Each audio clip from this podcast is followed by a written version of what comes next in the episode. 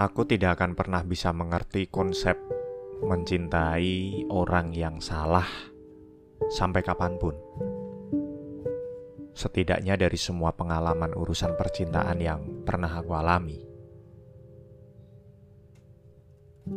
Mari sejenak membicarakan zaman ketika dulu seorang anak sama sekali tidak punya pilihan. Segalanya diatur oleh orang tuanya termasuk siapa yang harus dicintainya. Ini adalah sesuatu yang mengerikan. Bagaimana tidak? Sisa hidup yang sangat panjang harus dijalani bersama orang yang tidak dicintai pada awalnya, atau bahkan tidak dikenali sama sekali. Beruntung bagi orang yang bisa menumbuhkan perasaannya sedikit demi sedikit. Tapi bagaimana dengan yang tidak? Itu bagaikan siksaan seumur hidup. Mencintai orang yang salah di zaman dahulu bisa saja terjadi, tapi aku rasa tidak di masa sekarang ini, di mana sebelum dua orang memadu kasih, akan ada proses pendekatan dan saling mengenal. Biasanya dua orang akan berkomplot untuk mengadakan pertemuan di sebuah tempat makan lazimnya. Mereka duduk berdua, melontarkan pertanyaan satu kepada yang lain. Hasil dari pertemuan pertama biasanya ada dua kemungkinan. Kemungkinan pertama adalah akan adanya pertemuan kedua, dan kemungkinan kedua adalah saling menghilang.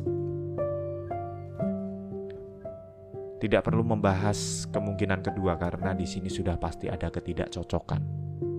Tapi di kemungkinan pertama, cinta sudah mulai tumbuh.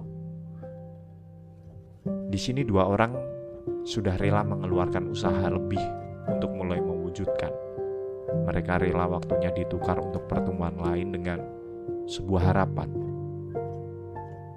Tapi harus dipahami bahwa tidak semua yang mencapai tahap ini akan mulus masa depannya.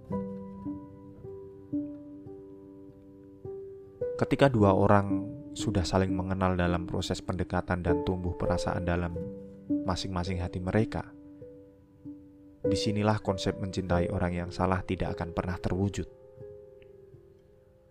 Mereka saling mencintai dalam keadaan sadar, tidak dipaksa, dan atas keinginan sendiri. Mereka paham risiko yang harus dihadapi jika memaksakan mencintai orang dengan kondisi itu, dan apa-apa saja yang menunggu di masa depan jika menjalani hidup bersama.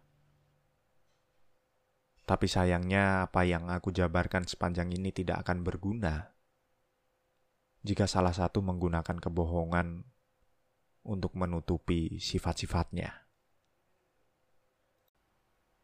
Terima kasih teman-teman yang sudah mendengarkan podcast literasi. Untuk teman-teman yang ingin berkontribusi dengan perkembangan podcast ini, silahkan klik tautan di deskripsi. Salam hangat.